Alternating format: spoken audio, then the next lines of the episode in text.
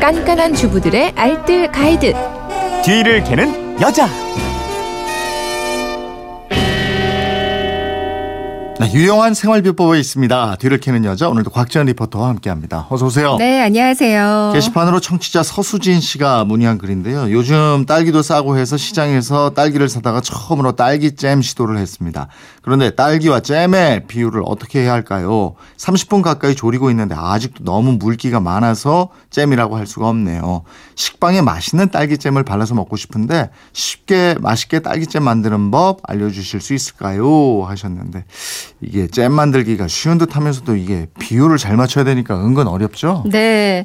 요즘 날이 더워지면서요. 딸기를 생으로 먹기에는 상태가 안 좋은 것들이 많이 있습니다. 네. 그러니까 1년 내내 딸기 맛있게 먹는 방법이 바로 딸기잼을 만들어 먹는 걸 텐데요.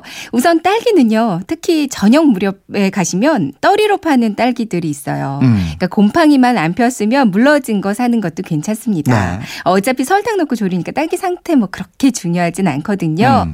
씻을 때는 상태가 안 좋은 것들이 있으니까 소금을 살짝 넣어주세요. 아. 물에다가 소금을 살짝 넣고 30초 정도로만 담가두고요. 그 다음에 흐르는 물에 두세 번 정도 씻어주세요. 음. 다 씻은 다음에 꼭지 자르고요. 체에 받쳐 물기 빼주시면 됩니다. 예. 담을 유리병도 소독을 해야죠. 네, 그 사이 유리병 소독을 해주는데요. 유리병은 뜨거운 물에 바로 넣으면 깨질 위험이 있잖아요. 네, 그러니까 네. 냄비에 찬물부터 넣고요. 병을 뒤집어서 올린 다음에 서서히 함께 끓여주면 됩니다. 음. 이 열탕 소독한 병은 또 찬물에 씻으면 바로 또 깨질 수가 있어요. 네. 그러니까 한두 번 정도만 털어서 자연 건조를 시켜주세요. 그러니까 유리병 건조될 사이에 이제 잼을 만들면 되겠어요. 자, 그럼 이제 본격적으로 잼을 만들어야죠. 네. 이제 먼저 볼에 세척해 놓은 딸기를 담고요. 이제 비닐 장갑, 위생 장갑을 끼고 막 뭉개줍니다. 네. 손으로요. 네. 이렇게 손으로 뭉개면 수분이 만들어지거든요. 음. 수분이 있어야 끓일 때 타지 않습니다. 예, 수분이 나올 정도로 열심히 뭉개고요. 이제 냄비에 넣고 그냥 끓여주세요. 네. 그러니까 25분. 그러니까 음. 딸기만 먼저 넣고 끓여주세요.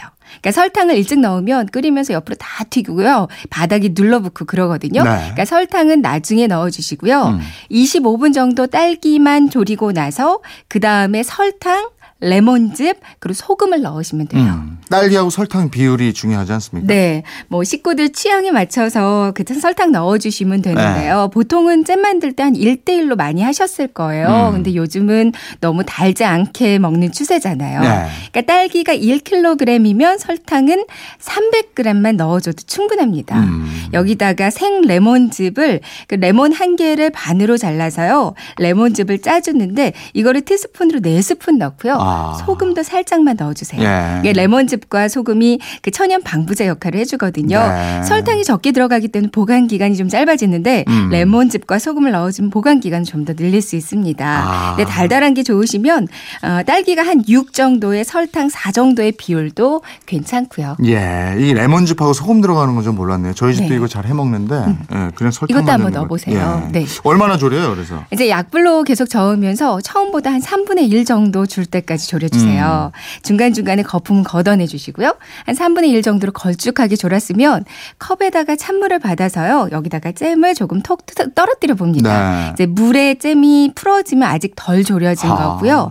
찬물에 떨어진 그대로 뭉쳐서 또로록 떨어지면 이제 완성이 예. 된 거예요. 그럼 이제 다 졸여지면 소독해둔 병에 담기만 하면 되는 거죠? 뭐 잼이 아주 뜨거우니까 조심해서 담아주시는 게 좋고요. 음. 병에다가 넣고 마개를 꼭 닫고요. 병을 거꾸로 뒤집어서 이제 하루 정도 식히면 돼요. 네. 식으면서 뚜껑이 오목해지는데 진공 포장이 되는 거거든요. 음. 이렇게 해서 냉장고에 넣어두면 두세 달까지는 드실 수 있습니다. 네. 잘 보관된 딸기잼은 뚜껑을 열 때 정말 뽕 소리가 나요. 어. 네, 이런 식이 아니라면 그냥 냉장고 안에 두고 한 2주 이내에 드시는 게 좋고요. 예. 이제 딸기잼을 만드는 중에 거품을 계속 계속 걷어내야 되거든요. 네. 이 거품도 활용할 방법이 있어요. 어, 그래요?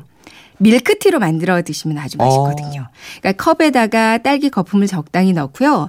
진하게 우린 얼그레이티를 넣어주는 거예요. 예. 그리고 데운 우유를 얹으면 그 딸기향 가득한 밀크티가 완성되거든요. 어. 나른한 봄날에 이거 한 잔 마시면 정말 기분이 최고로 좋아지실 네. 겁니다. 예전에 정말 저희 어머니가 이렇게 하나 가득 딸기잼 만들어서 음. 네. 했는데 요즘에 파는 딸기잼이 많이 나오면서 잘 몰랐다가 그쵸. 다시들 담가서 드시더라고요. 음, 요즘에 이제. 많이들 담가 드시더라고요. 이렇게 드시면 해서 맛있게 드실 수 있을 거예요. 드시면 네. 되겠습니다. 지금까지 뒤를 캐는 여자 곽지연 리포터였습니다. 고맙습니다. 네, 고맙습니다.